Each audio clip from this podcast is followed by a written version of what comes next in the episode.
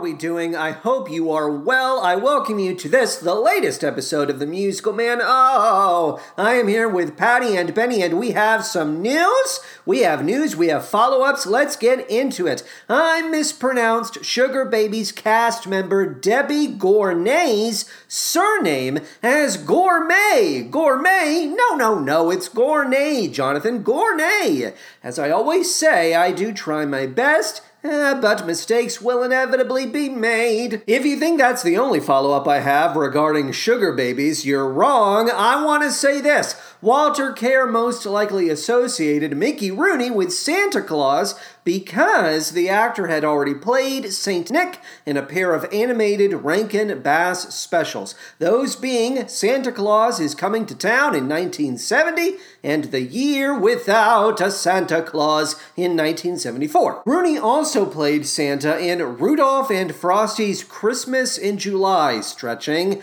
which aired on television one month after Sugar Babies opened on Broadway. My hope is that Walter Kerr did not die with this question on his lips. I like to think he was near a TV on November 25th, 1979, which is when Christmas in July aired. Hi. Oh, please, someone tell me why does Mickey Rooney remind me of Santa Claus? I'm dying. Wicked the movie. All right, this news is old news to all of us, I understand, but we have to talk about it to some extent here in this opening segment. So apparently, Wicked the movie will be split into two parts. That's right. If you weren't aware of it, we're going to get Wicked the movie part 1 followed by Wicked the movie part 2. I have a feeling this is all we can blame Harry Potter, right? We can blame Harry Potter for the whole part 1 part 2 thing. Yes, I think that's fair because the fallout from that decision, the reverberating effect of it is still being felt to this day. I will point to Wicked Part 1 and Wicked Part 2 as my main exhibit. I, I suppose I'm not annoyed, but I am a little flummoxed and bewildered. I do not understand how that story is going to be stretched out over the course of two two hour films. I mean, it's not like each film is going to be a brisk 80 to 90 minutes, is it? I don't think so. No. so I will, of course, be seeing this film in whatever form it takes, split it up into six parts for all I care, but I will be buying a ticket. We will also, I think, have to cover the trailer. Whenever the trailer drops, that will be a bonus episode for our $1 a month patrons. So just keep that in mind. I'm writing a check. Eventually, I will have to cash it. So put my feet to the fire. Ah, ha. And finally, in this opening segment of ours, I want to talk about Lea Michele. Again, old news. I know we all had our fun with this very strange story, but apparently Lea Michele who was she talking to? Entertainment Tonight, I want to say. She she told reporters that she showed Jonathan Groff her vagina and told she told the entire world about it because she is incapable of keeping a single thing to herself. What is wrong with Lea Michele? This is a question that has been on our minds for years now. It still compels us. You want someone to study your vagina like Hercule Poirot studies a truffle? Oh, oui, oui. Fine, I don't care, but consider preserving a shred of privacy, a thin fiber of privacy. I know you've given it all away, but for God's sake, keep a keep a thread of it. Hold on to something. Jesus, Lea. With all of this having been said, it is now time to move on to the show facts regarding this week's subject 9. Show me the show facts. All right, I'll do it. 9 is the 1982 winner of the Tony Award for Best Musical. It opened on Broadway on May 9th, 1982 at the 46th Street Theater. Barely got through that. And ran for 729 performances. The Book of Nine was written by Arthur Kopit. Kopit replaced Mario Fratti, whose efforts were deemed ah insubstantial, subpar by director Tommy Tune, and subsequently thrown to the wayside. Ah, arrivederci, Mario. The music and lyrics of Nine were written by none other than Maury Yeston. Hello, Maury. It is based, the show, I should say, is based on the 1963 Federico Fellini film Eight and a Half, which was written by Fellini, Tullio Pinelli, Ennio Flaiano, and Brunello Rondi. I am doing my best. It's very difficult. Yeston became a great fan of the film Eight and a Half as a teenager and was developing a musical version as early as 1973. According to Yeston, the addition of music and lyrics to Eight and a Half is what bumps the narrative up to a nine. The musical's title is also a reference to the age of its lead character, or a version of the lead character at one point in his life, I should say. Stay tuned, I will explain further. If you trust IMDb trivia, and I would not blame you if you don't, an original title was necessary because Federico Fellini would only approve of the adaptation if his name and that of the film were never invoked. You want to turn my movie into a musical? Fine. Do not say my name and do not use the title. All right, fine. Federico, fine.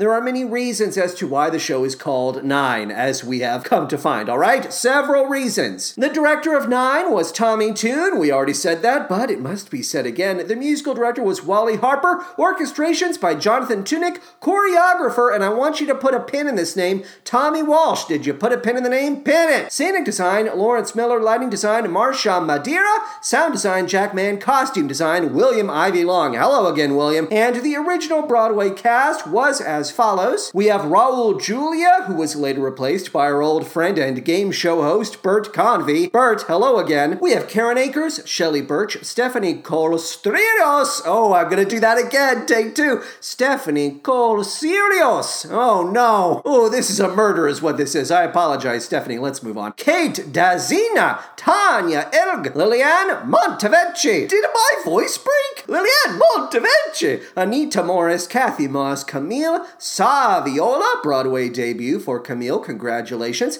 Evans Allen, Jeannie Bowers, Broadway debut. Congratulations, Jeannie. Kim Criswell, Colleen Dodson, Broadway debut for Colleen. Congratulations to you. Lulu Downs, Louise Edeiken, Cameron Johann, Laura Kenyon, Linda Kerns, Nancy McCall, Cynthia Meryl, Rita Rehn, Dee Etero, Jadrienne Steele, Patrick Wilcox, and Alaina Warren Zachary. Hey, I have to say it one more time. I am so sorry for any mispronunciations. Hey, what can you do? As I said before, mistakes. Ah, mistakes are a part of life. We try to own up to them when we can. Let's talk about Tony Knotts. Now, the original Broadway production of Nine won the following Tony Awards Best Musical, of course, but also Best Original Score, Maury Yeston. Best Featured Actress in a Musical, Liliane Montevecchi. Best Costume Design, William Ivy Long. And Best Director of a Musical, Tommy Tune. The production was also nominated for Best Book of a Musical, Arthur Kopit. Best Actor in a Musical, Raul Julia. Best Featured Actress in a Musical, Karen Akers. Best Featured Actress in a Musical, Anita Morris. Best Scenic Design, Lawrence Miller. Best Lighting Design, Marcia Madeira. And Best Choreography, Tommy Tune. Now, wait a minute. Why did that nomination go to Tommy Tune? This is a strange nomination to me, considering Tommy Walsh, we put a pin in that name, Tommy is officially credited in the playbill as the choreographer. So, what is going on? What happened? Tommy, why were you not nominated? Tommy Pickles. So, in review, to review, 12 nominations in total, 5 awards when all was said and done. Regarding Liliane Montevecchi's acceptance speech for the award for Best Featured Actress in a musical, that award, yes. I watched that clip and she is so funny, she is so charming. The show opened on Mother's Day in America, and Liliane received her Tony Award on Sunday, June 6th, which was Mother's Day in her home country of France. Liliane does not thank her mother explicitly, which is very strange during the speech, but she does reference her mother, who is presumably, seemingly in the audience, and then she ends the speech with, I'm so thrilled, uh, uh, bye! And then she runs. She just runs away. It's so funny. All right, it is now time to talk about the plot of Nine, but you will not be hearing that plot from me. No, no, no. I'm not going to impart the summary this time around. We have brought in a very special guest. Please introduce yourself now, special guest.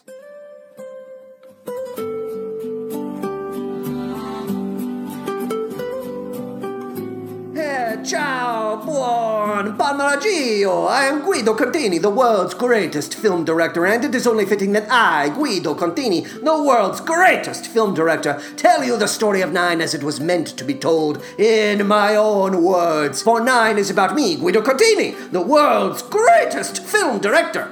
Ah, but perhaps I am being self centered. Nine is also about the love of my life, my wife, the beautiful, the incomparable Luisa Del Forno. As the story of Nine begins, Luisa and I find ourselves in one of life's many valleys, a, uh, a cave of stones, if you will, a fosso, no, a, a sinkhole of romantic torpidity. Luisa, she says to me, Guido, we must get away, we must escape the confines of show business and save our marriage. And so I say to her, Ah, see, see, I will do this. And we fly to a spa just outside of Venice. Suddenly, sabotaggio! The paparazzi, these carrion beasts, they descend upon us. Ha ha! The moment we arrive. Hey, Guido, how is your marriage? Ha! Guido, what is this we hear about a new film? Ha! Tell us about your new film, Guido, ha! Everyone wants to know about my new film. What is the movie about? Do you have a script? What is the movie about? Do you have a script? What is the movie about? What am I to say to this? I'm Guido Contini, the world's greatest film director. I directed Figaro Mastriana in The Alligator Has No Teeth. I directed Anita Porcini in A Winter for the Children We Never Wanted to Have. I am Guido Contini. And so I cast their questions aside, is what I do, as if they were old shoes. Vaffanculo! Luisa is upset with me. She was not aware of my new film. Ah, but what can I do? My reputation is on the line. And so I simply must make a new film. I have to. I said to Luisa, do not worry, everything will be va bene. I will save my film and our marriage. You will see. They will all see. Suddenly, sabotaggio. My mistress, Carla, she calls me on the phone, ring ring, from a hotel in Venice. Carla is quite sexy. She makes me uh, horny. My penis, it is uh, screaming when I think of Carla, and so it becomes a little difficult to focus on my film or my marriage. My producer, Liliane, she says to me, Guido, Guido, I want you to direct a musical for me. I say to her, see, see, of course, Liliane, whatever you desire, I say this to her so as to get her talents out of my backside. A musical, dear God. And so, on top of all of this, I have some film critic in my ear, this Stephanie Necropolis or whatever the hell, telling me my films are shit, they are bad, they are poo poo, saying to me, You are a hack, Guido Contini. Uh, it's no fun, I would not recommend it. In times such as these, when I am feeling empty yet overwhelmed, I often turn inward so I may examine my memories, my passato, and that is precisely what I do in this moment. I think of my mama, ah, mama. I think of myself as a nine year old boy, baby Guido, with his loving mama. I think of baby Guido and his trip to the beach, an encounter with Saragina, the sex worker, who taught baby Guido about life, laughter, and love. Ah, Saragina. Mama, she did not care for Saragina. The Catholic nuns at my school, they did not care for Sergina. They turned on me is what they did. They said to me, Baby Guido, you pavarito, you rodatore, what are you doing? What are you going to do? Chase these women all of your life? And upon reflection, I find this is exactly what I came to do. They were not wrong. I choose to return to the present at this time, having become thoroughly depressed by Baby Guido and his uh, lonely, rotten life. I find myself on another beach, standing next to Claudia Nardi. Claudia is in all of my films. Luisa is my wife, yes, and Carla is my mistress, yes. But Claudia, she is my muse, eh? A font of inspiration, and more importantly, I know she will never abandon me. Suddenly, sabotaggio! Claudia tells me she does not want to be in my new film. She does not want to be my muse. She wants me to love her for what she is, as a bone and blood human being. And this is difficult for me, Guido Contini, as I do not see women as human beings per se. I say to her, Claudia, I am a broken man who will never love you in this way. And it is a sad and sorrowful scene. Ah, but then an idea begins to form in the mind of Guido Contini, the world's greatest film director. An idea inspired by my conversation with Claudia. Claudia, who is my muse, even when she does not choose to be. Here is the idea.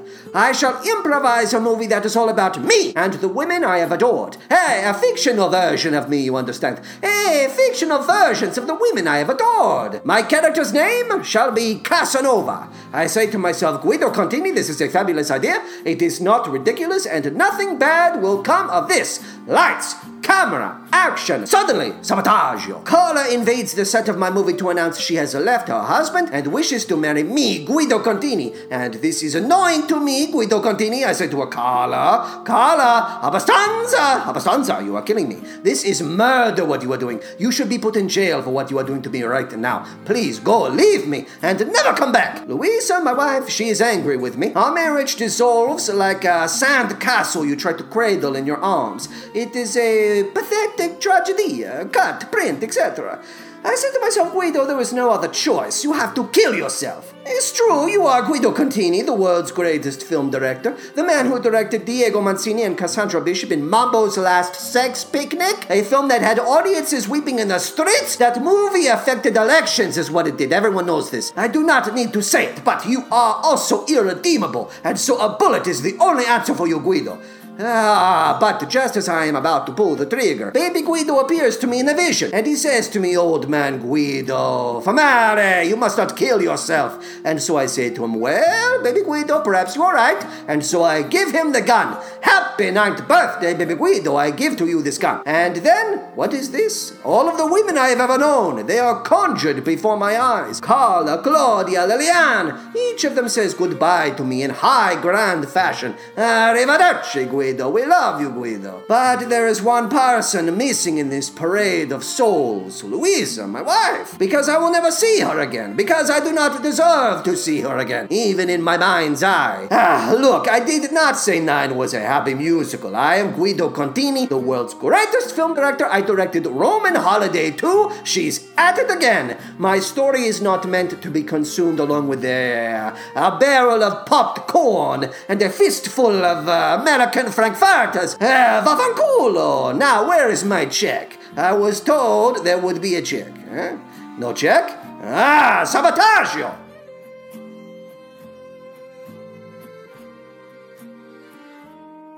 Thank you very much, Guido. Hello, goodbye, arrivederci. Now, for the purposes of this week's episode, I did not rewatch the 1963 motion picture Eight and a Half. Mr. Fellini, I do apologize. I have seen the film, I have, but I did not have the time to rewatch it for the purposes of this episode. Federico, stop haunting me in my dreams. Stop screaming at me in my head while I'm trying to sleep. I did listen to the 1982 original Broadway cast album of Nine. I followed that up with the 1982 Tony Awards performance of Be Italian, which is introduced by Tony Randall. Tony Randall is sitting in a chair for some reason. I don't know what's going on there. He has a scrapbook of some sort with review clippings, actual newspaper clippings that seem to have been taped into the interior of this scrapbook. Very strange setup. I don't know if this was explained earlier in the Tony's broadcast. I don't know. And the performance is followed by Milton Berle, who talks about performing as part of the cast for the Ziegfeld Follies of 1943 in the very same venue where the Tonys are being presented. It's very funny, it's very charming, and he follows that with the presentation of the Best Director of a Musical Award, which goes to Tommy Tune. Tommy Tune, very gay, love it. What did I do next? I listened to the 2003 Broadway revival cast album of Nine, which features Antonio Banderas as Guido, Laura Benanti as Claudia, Jane Krakowski as Carla, Mary Stuart Masterson as Luisa, Chita Rivera, hello, as Lillian, Sandra Santiago as Stephanie, and Myra Lucretia Taylor as Seragina, of course. I followed that with the 2003 Tony Awards performance of Guido's song. I found Banderas to be very sexy in this performance, despite his strange bowl haircut. Not really sure what's going on with the haircut. And then finally, I watched the 2009 motion picture adaptation, which was directed by Rob Marshall. This is definitely, if you are a fan of the Blank Check podcast, I'm going to speak in blank check vernacular for just a moment.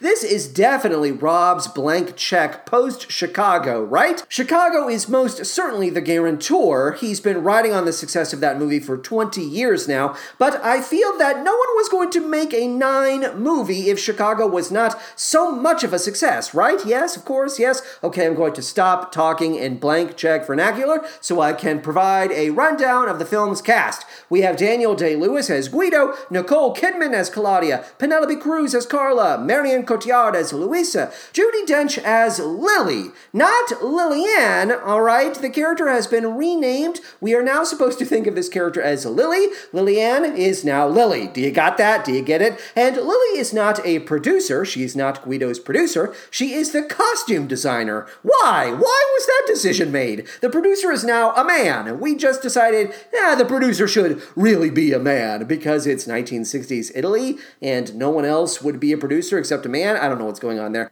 Ah, back to the cast. We have Kate Hudson as Stephanie, Fergie as Seragina, very good in the role, I should say, and finally Sophia Loren as Mama, Mama. And here's the thing about the 1987 original Australian cast album, which stars John Diedrich as Guido, and the 1992 London concert cast album, which stars Jonathan Pryce, blah, as Guido. Here's the thing about those albums they are not available digitally. You cannot stream them via Spotify, you cannot buy them as MP3s via Amazon, and so I did not listen to them. If you have listened to them, if you have these recordings at your disposal, please feel free to send them along. I will add them to my collection happily. Yes, even the Jonathan Pryce recording. Ah, blah, the idea of him. the eyes all of the acting. Shut up, Jonathan. Patty, Benny, I think it is now time to begin our deconstruction of the nine score. Shall we begin with Guido's song? Yeah, let's do it. I would like to be here.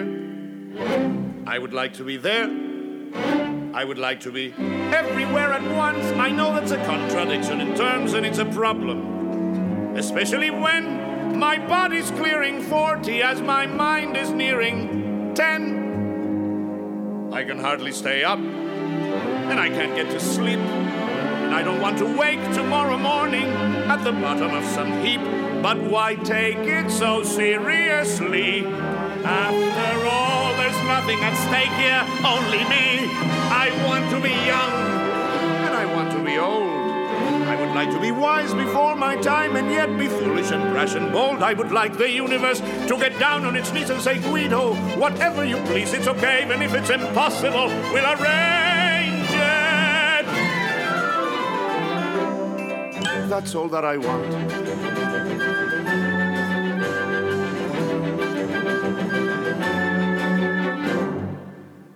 I am lusting for more. Should I settle for less? I ask you, what's a good thing for if not for taking it to excess? One limitation. I dearly regret there's only one of me I've ever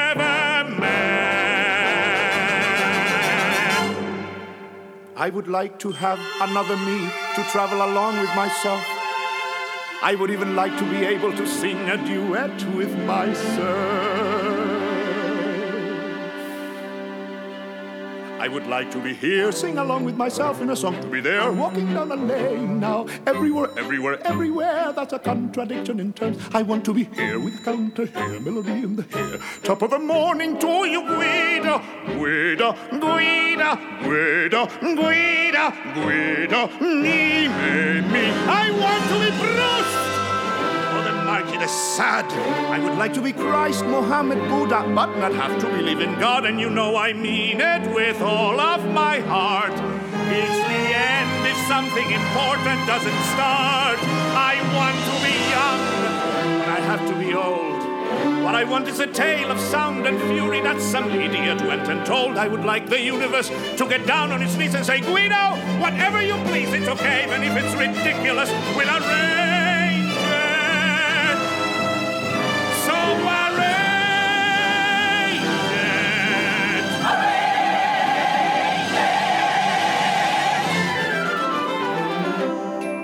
That's all that I want.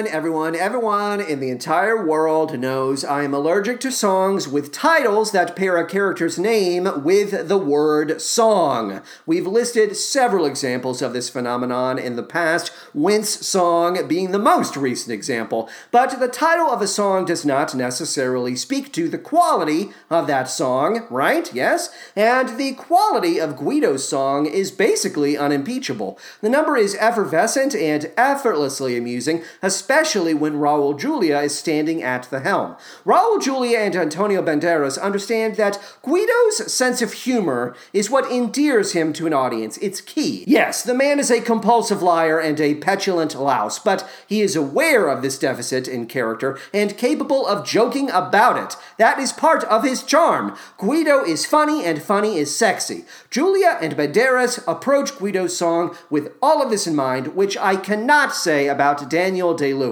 I do not want to hang out with his grave portrait of Guido, and I sure as hell do not want to fuck him. Banderas was more than a little familiar with the part. They should have chosen Banderas, huh? Yes? Yes.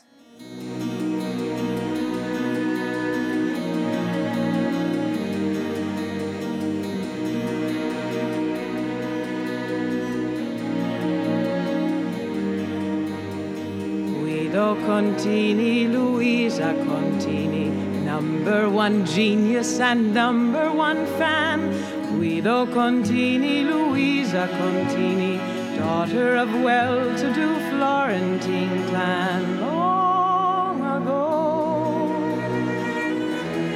twenty years ago, once the were Guido Contini, Luisa del Forno, actress with dreams and a life of her own, passionate, wild, and in love in Livorno, singing with Guido all night on the phone. Long ago, someone else ago, oh, he needs me so and he'll be the last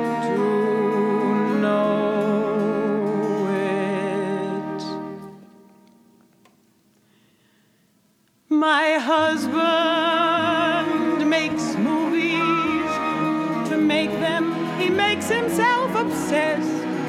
He works for weeks on end without a bit of rest. No other way can he achieve his level best.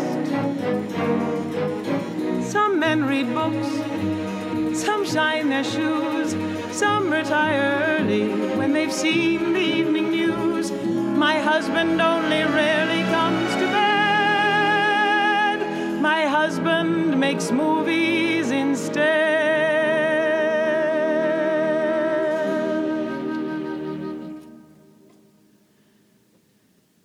My husband makes movies. Thank you very much, Mrs. Contini.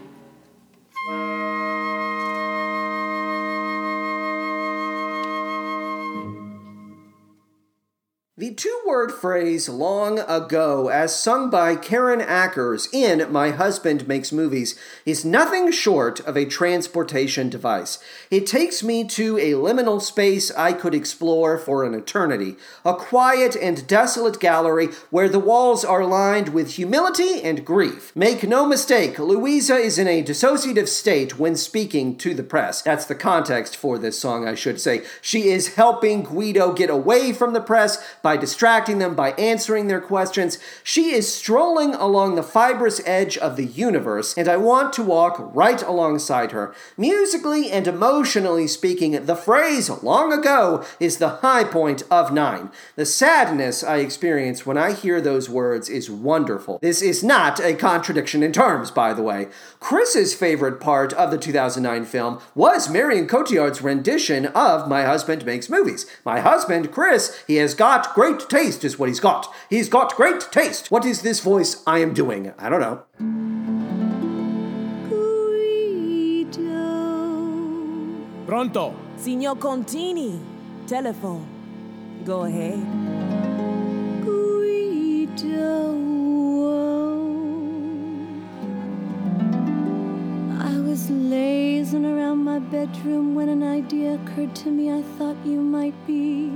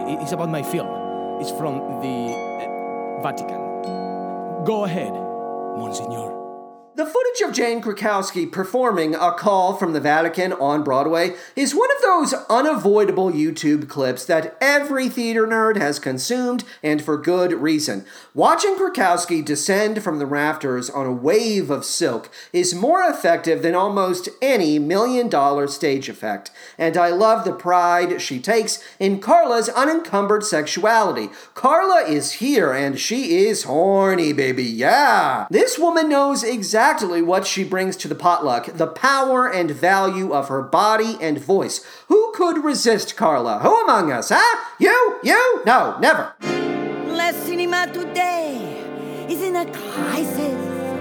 Directors are so existentialist. The movies are not worth their entrance prices. If no one sings a love song when he's kissed, continue, I want a musical. Love cannot be love without the singing. A string, a clarinet, a saxophone. Take a lesson from this old Parisian and the finest entertainment she has known. Folie bergère. What a showing of color, costume, and dancing. Not a moment in life could be more entrancing than an evening you spend folie bergère. Folie bergère. Not a soul in the world could be in despair when he is glancing at the fabulous stage of Folie Bergère. While listening to Chita Rivera perform Folie Bergère on the 2003 recording, it struck me how Eartha Kitt would have made for an excellent Liliane. 40 seconds later, I had confirmed Miss Kitt was a replacement in that role on Broadway in October 2003. I tell you, people, my instincts are so sharp. I am so smart. I am so smart. we also replaced Antonio Banderas with with who? Who did, do you know? Do you know who replaced Antonio Banderas on Broadway in Nine? Okay, I'm gonna tell you, if you don't know, it's gonna be a slap to the face. It was John Stamos, which is the mightiest step down. I can't think of a weaker substitute. I am not paying Broadway prices for John Stamos. That is a that is a bum pitch. Would it be possible to make Guido Greek? I'm really into my Greek heritage. Yeah, we know, Stamos. We know. You close your eyes. And if you want to make a woman happy, you rely on what you were born with because it is in your blood. Be Italian, be Italian. Take a chance and try to steal a fiery kiss.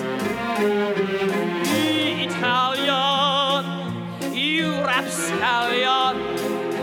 When you hold me, don't just hold me, but hold this.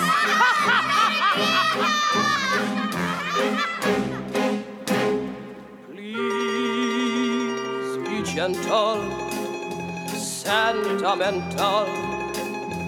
Go ahead and try to give my cheek a pat, but be daring and uncaring. When you pinch me, try to pinch me where there's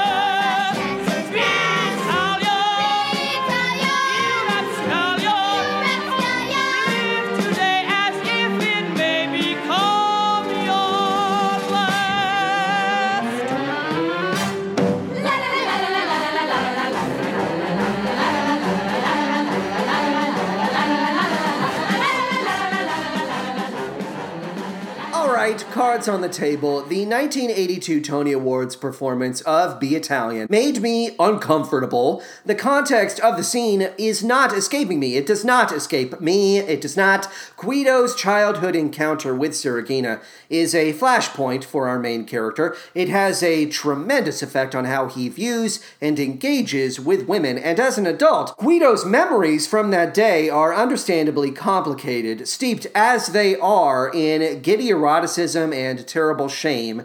But nine year old Guido has no idea of what is to come. The boy is having the time of his life on that wind swept beach, and that involves a lot of crawling around on all fours in knee pads and short pants. And that is off putting to me. There are several boys in this number crawling around like puppy dogs, and their short pants are way too short. Way too short. I accept life is neither neat nor tidy, and art, by extension, is under no obligation to be neat or tidy, but I do believe it's possible, it is possible, to convey the sexual awakening of a young boy without asking him to wear short pants or strike his thighs with a tambourine. The knee pads, the crawling, the short pants, the tambourines, the bottom spanking, the smacking of the bottoms. It's all a little much. It's a bit much. I've made my case. Be Italian is the best sequence from Rob Marshall's film by a country mile, and not only because it draws a much needed dividing line between the kids and the adults. Dion Beebe's cinematography, Colleen Atwood's costumes, John DeLuca and Rob Marshall's choreography, and the non existent borders of that set. I love that set. Ah, talk about an explosive combination of elements. It all comes together so well. The sand. Who doesn't love the sand from that sequence? The sand, it's flying everywhere. During those few fleeting minutes, I am completely transfixed by Nine, the motion picture. It's true. I remember Saint Sebastian with a memory most unkind. I can hear the bells I heard when I went there. Inside the church, inside my mind.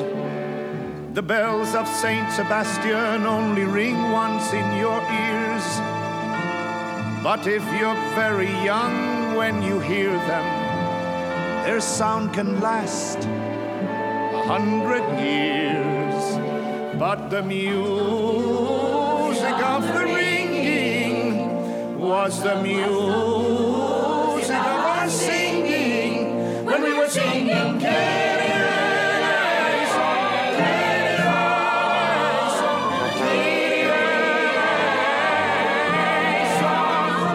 day at Lauds, it's night at Vespers.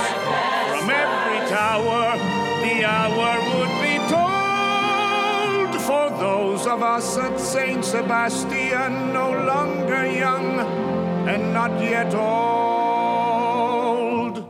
Act 1 finale, The Bells of St. Sebastian, was cut for the purposes of the 2009 film, and I'm not saying that was a colossal error in judgment, but I definitely missed the number. Then again, Daniel Day Lewis is not much of a singer, and I question his ability to navigate, but the music of the ringing was the music of our singing. I can't do it. I don't think he can either. Raul Julia levitates a foot off the ground while delivering those extended, twinkling notes, and the idea of Daniel's inevitably pale imitation fills me with gloom. Daniel, are you listening? Stop cobbling shoes for a second and listen to me. Uh, Danny, Danny.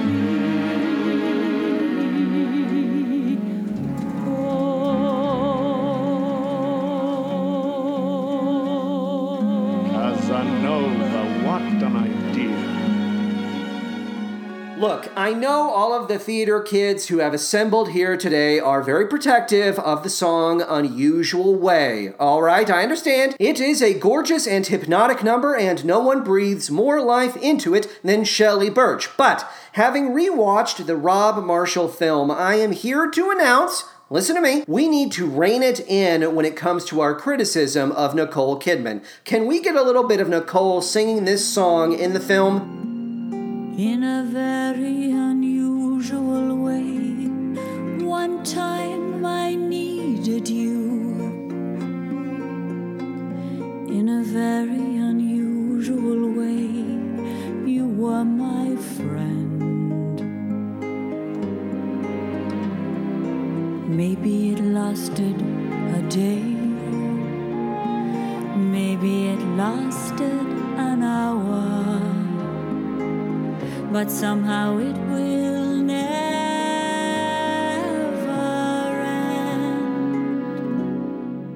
All right, so the quality of Kidman's vocals are certainly mediocre. I'm not here to debate that, but there are worse crimes than being mediocre. This is not a Titanic level disaster, and for my money, she's making up for it to a certain extent in the acting department. Claudia is a tough role. She doesn't properly enter into the story until well past the halfway mark of the film, but damn it, Kidman is making an impression. She is doing what she can with the time allotted, so please, please leave Nicole alone. Do not make me scream, Chris Crocker style. Eh?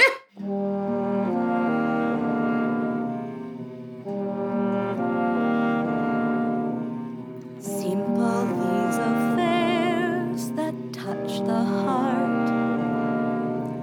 Simple are the ways of love.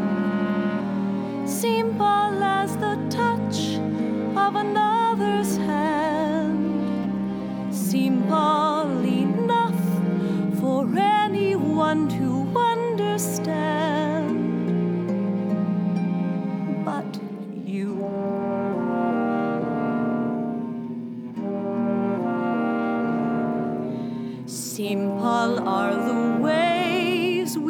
come apart.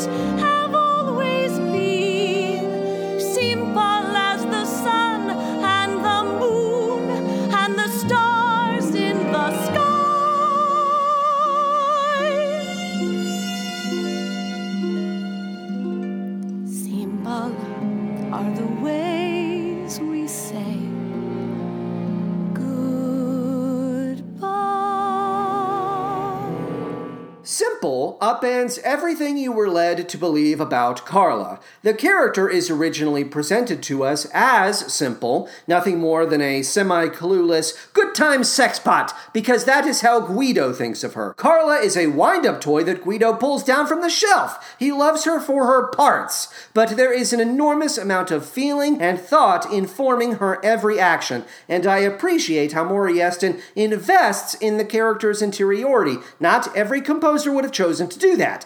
Guido may not give a shit about Carla, but I do. We do. Justice for Carla is what I'm saying. I know she's the mistress, but justice for Carla. I say it again. We have two more songs that I want to feature during our deconstruction, okay? Patty Benny, I want to hear Be On Your Own right now.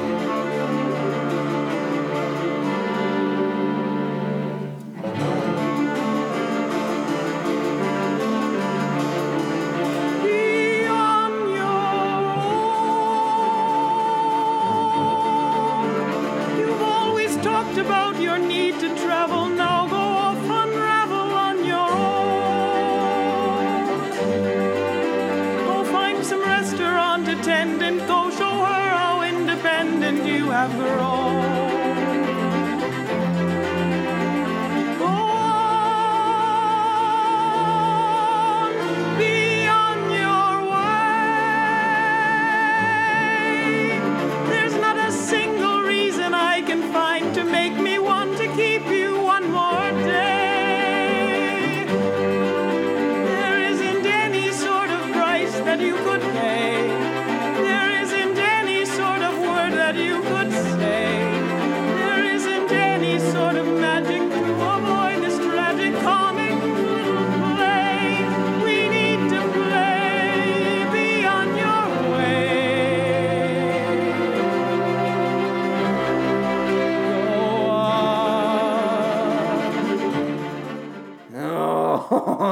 Luisa. Tear him apart. I love, I love, I love, I love the fact that Luisa gets to have this moment where she points a goddamn index finger at Guido's face and she says, My God, I am fucking sick of this and I have run out of all of the fucks. I have no more fucks to give. I have checked the inventory and there are none for you, Guido. Guido, get the fuck out of my face. I love it. Haha. so, this brings us to the final song I would like to feature, which is sung by baby Guido, nine year old Guido. I have nothing to say about it. There are no intellectual musings from me for you. I hate to say it, but we have to listen to it because it is a very pretty song. It is a pretty song, and it is known as Getting Tall. Let us hear Getting Tall now. Scraping knees, tying shoes, starting school,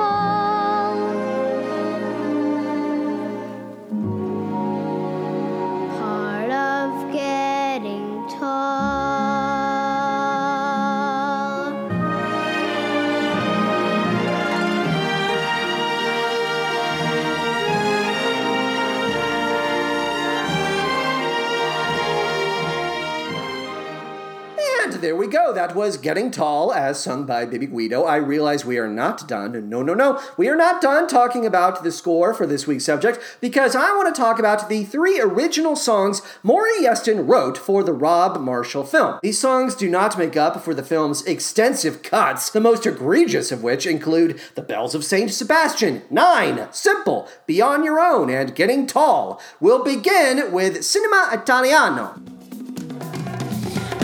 The black and white. I love the play of light. The way Contini puts his image through a prism. I feel my body chill, gives me a special thrill each time I see that Guido neo-realism. I love the darkness of guys with their skinny little ties, dressed in mod, looking out of sight. I love to watch them as they cruise with their pointy leather shoes, wearing shades in the middle of the night. Whatever Guido does, it makes me smile. He is the essence of Italian style. I love the glamorous Latin world that only Guido can portray. Continue cinema Italiano.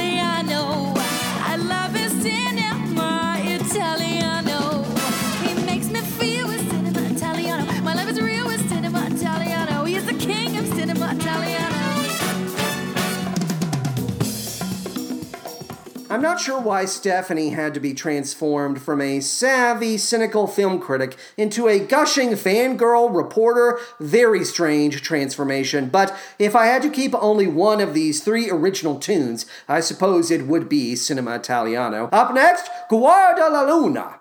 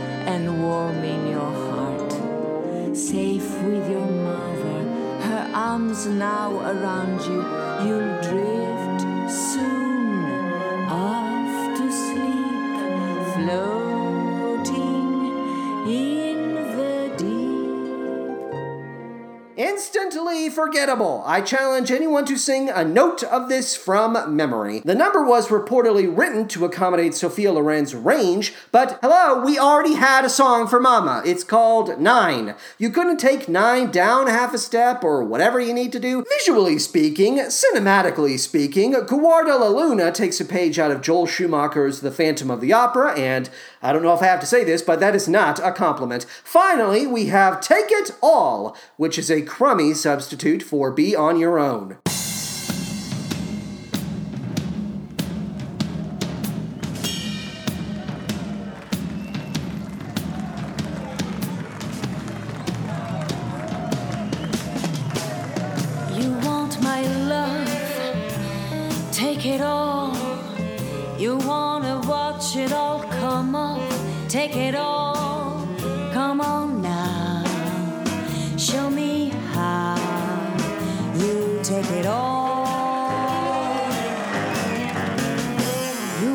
My love, are you enthralled? You wanna see it slip away and watch it fall. Oh, we know it's your show, so take it all. The fact that Take It All received an Academy Award nomination for Best Song, that mystifies me. Again, can anyone sing a note of this song from memory? I don't know, I don't know, I don't know if you can. It is now time to hear from our fine, fine sponsor, 5678 Coffee. We love you, 5678 Coffee. Take it away, 5678.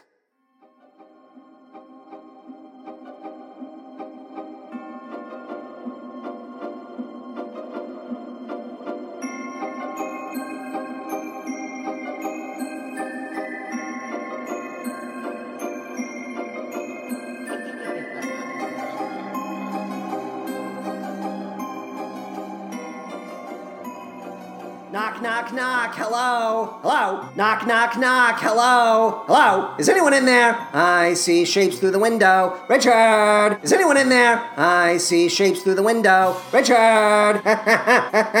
it's me, Went. Your friend, your buddy, your best pal, Went. I'll talk to you through the mail slot. I don't care. Went. I gotta tell you. Went. I gotta tell you. Went. You gotta come with me. You gotta come with me to the Pleasure Beach House, kid. Take it from me. It's the Passion Palace of Connecticut. Let's go to the cool confines of the Pleasure Beach House. Let's sip on five, six, seven, eight coffee. They got it iced. Oh, they got it on ice. Let's drink cold coffee and get all hepped up. I need some caffeine in me so I can have some sex. I need some caffeine in me so I can have some sex. I want to have some sex. you and me, you and me, we can get a room with two beds and we can stare at each other while we fuck the women of the Pleasure Beach House. And then after that, we can get our energy back for some more fucking by chopping on some franks and pickles. I like mine plain. Ooh, I like to see the beads of sweat on the hot dog. And I like to chomp on it. Um, um, um, and I like to chomp on it. Um, um, um, and I like to chomp on it. And I want to eat a pickle too. I want to eat a big green yellow pickle. And I like to chomp on it. I know you're in there, motherfucker. I know you're in there, motherfucker. Ooh, I'm salting my potatoes just thinking about it. Brr, the sex, the pickles. Brr, the sex, the pickles. Brr, the pickles, the sex. Ah, there's a dog. He's biting my leg. Ah! Brr, brr. You and me.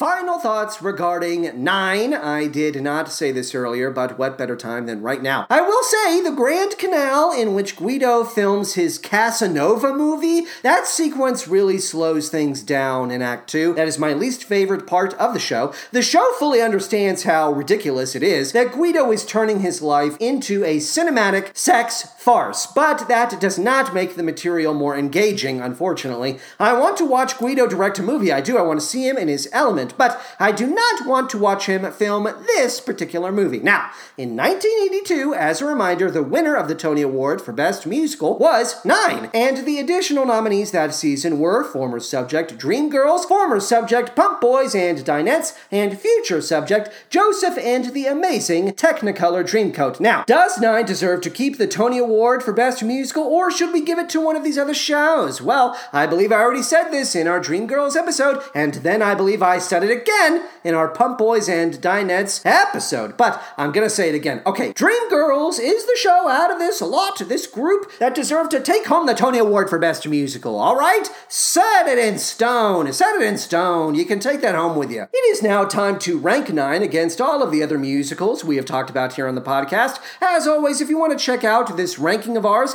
go to twitter.com slash musicalmanpod, access our link tree, find our spreadsheet, all right? The second tab of that spreadsheet will give you all of the ranking info you could ever want. Where does 9 fall on this list? Well, it's going to be put at number 27. That's right, 27. 9, you're right there, baby. Between Sweet Charity at number 26 and Fun Home at number 28. I have four pieces, count them, one, two, three, four pieces of show-related ephemera for you this time around. We are going to begin with a pair of television ads for the original Broadway production of Nine, and in this first television commercial, we will hear from Kate Dezina. We have a very intense close-up of Kate Dezina, who is staring directly into the camera when she delivers this copy. I want to tell you about Nine, the spectacular musical at the 46th Street Theater. It's about the kind of love that finds two people and won't let them go. They break apart, have other lovers, go far away from one another, but they never really leave each other. They can't. Nine is an amazing musical. It tells the truth. Okay, very strange. And of course, we have that second television ad. We can't forget about that. This one features Camille Saviola. Nine, 1982 Tony Award winner, Best Musical, presents Camille Saviola. All right, get up, get up. There are 21 women at the 46th Street Theater, and we all need you. We're all in the hit musical Nine. And where are you? So, I want you to take someone you love, buy them a ticket, and give them to us. We know what to do. We got all kinds of awards saying we're the hottest musical on Broadway. All right, I didn't get an award.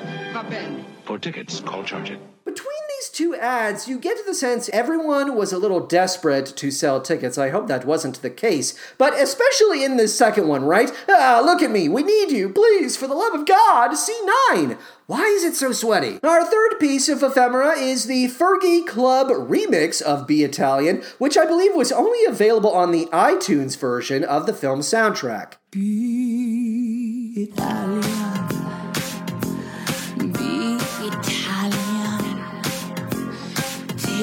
A chance and try to steal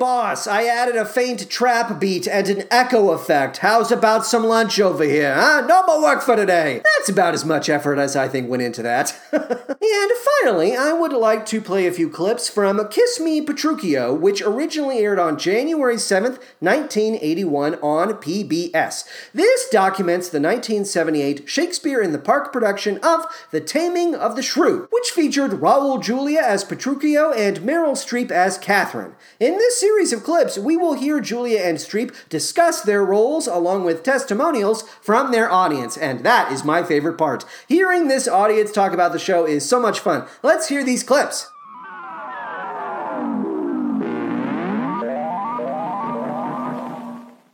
But for my bonny Kate, she must with me. I will be master of what is mine own.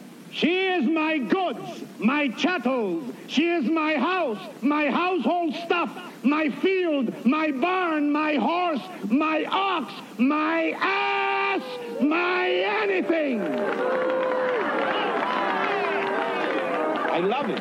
I love when they boo and hiss like that. I love it when they boo and hiss Petruchio because that means that Petruchio is making them feel something. I've come to wive it wealthily in Padua. If wealthily, then happily in Padua. Some people think the only way to do Shakespeare is to do it like the British do it, because the British have the answer to Shakespeare. So I would imitate all the British, uh, tush, never tell me, I take it much unkindly, the da, you know, and all that, and I would do it like that. But then afterwards, I started realizing that I didn't have to do it just like that. I had to I could bring myself to it. I could bring my own culture, my own Puerto Rican background, my own Spanish culture, my own rhythms, my own feelings to Shakespeare because Shakespeare is too big to be put into one little way of doing him. Nobody sees who she really is. She's a beautiful human being. Nobody sees really. She's just that's a, just an act she's putting on. She's not. That's not what she really is. She's unhappy, mad, angry person who slams her sister around, completely dominates her father, and gives him a smack every once in a while. She steps on everybody that comes within two feet of her. She's gonna meet her match. She's gonna meet someone that is just like her. That's why I love her. She's just like me. What we're talking about is the story of a of a relationship, two people that don't, they just don't come together kind of quietly in a little cafe. They run smash into each other. I love you, Kate. I found you. You're beautiful. You're a nice shrew too. But you are. I'm gonna. I'm gonna show you how to get off it. That's all. How to get off it. That's it. I think that it's such a silly subject. I mean, nowadays anyway. I mean, who can believe that? But it's not silly. Anyway. Not at all. Well, it is silly. I can't believe how many people were applauding when you did that "My horse, my ass" bit. That scene is a, a good representation of what our relationship strives to be. I think the booing and hissing was a good sign. Yeah, fabulous love story to me right now, and they're just they're just asking for it when they when they grab each other like that. I found it hilarious. She sort of enjoys it in a funny kind Yeah. of way. It's a very relevant play because it's easy for us now to say, oh, well, most people today in this country or in New York City at this time don't think women are chattel. blah, blah. So it's a, it's a period piece. It's a period piece. The battle is wonderful to watch, and I, I mean that's the most exciting kind of love affair. To determine which show we discuss next, we'll need to take a ride on the musical carousel, otherwise known as the random number generator I named after that classic Rodgers and Hammerstein show, The Zodiac Attacks. Everyone ready? Then away we go.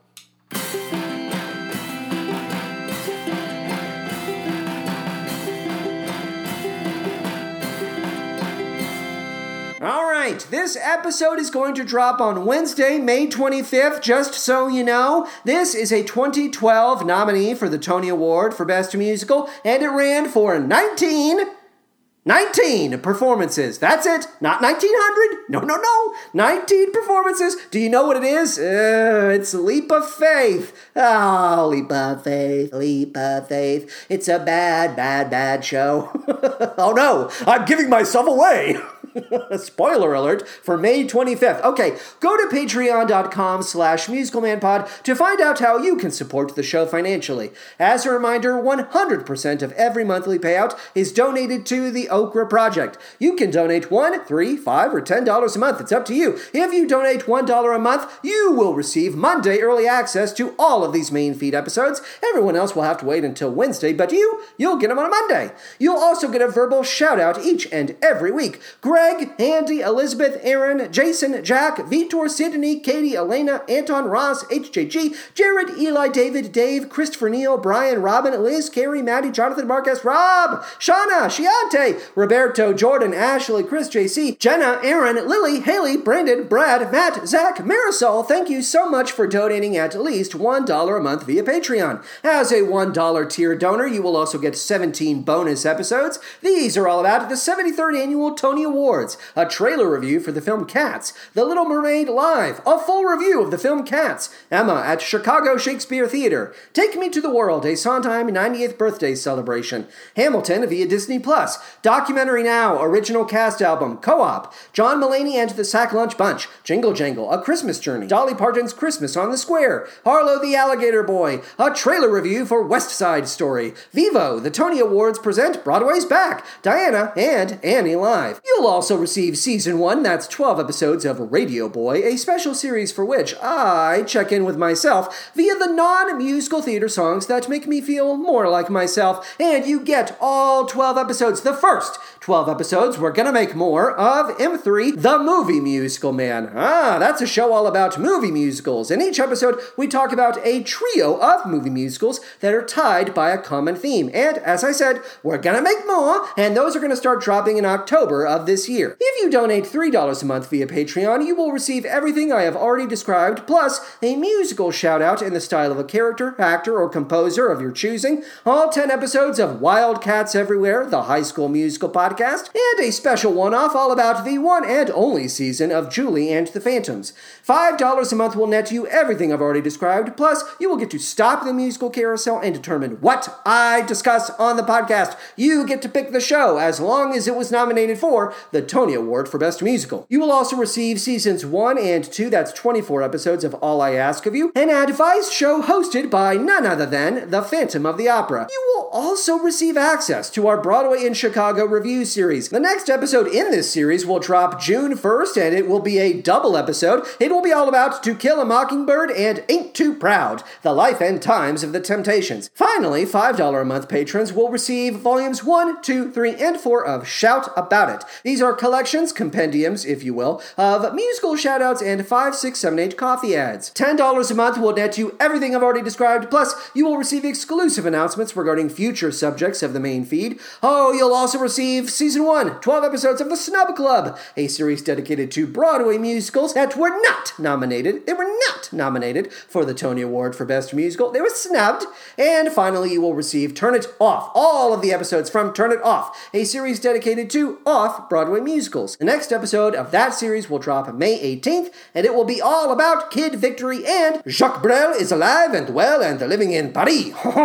if you're listening to the show via Apple Podcasts or Podchaser, please take a moment to write a five star review. We have 53 five star reviews. Between those two platforms, we want 60, and once we get to 65 star reviews, I will finally record and release an episode all about Disney's Zombies franchise. You could be streaming the show, that's true. You could do that through Spotify, Stitcher, or Audible, or Podbean, musicalmanpod.podbean.com. Hey, why not follow us on Twitter at musicalmanpod and email me at musicalmanpod at gmail.com. Thanks as always to Patty and Benny. I love you, Patty and Benny. Alex Green for our beautiful logo, thank you. And thank you to Zach Little for our fabulous intro and outro music. Ah, ah, but you know what that sound means? Yes, just when the fun is starting comes the time for parting. Oh well, we'll catch up some other time, specifically on the next episode of The Musical Man. So long, farewell, off Wiedersehen, and good night.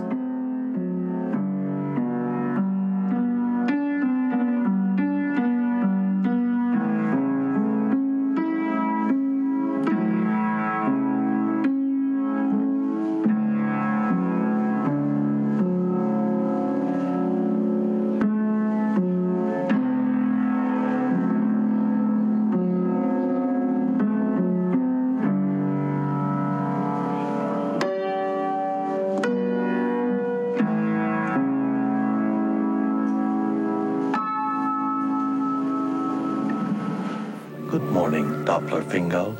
The light shower you will receive will sanitize you so that we can protect the Nirvana Village wildlife. You were supposed to be nude. Well, your suit's clean anyway. This is an identicube.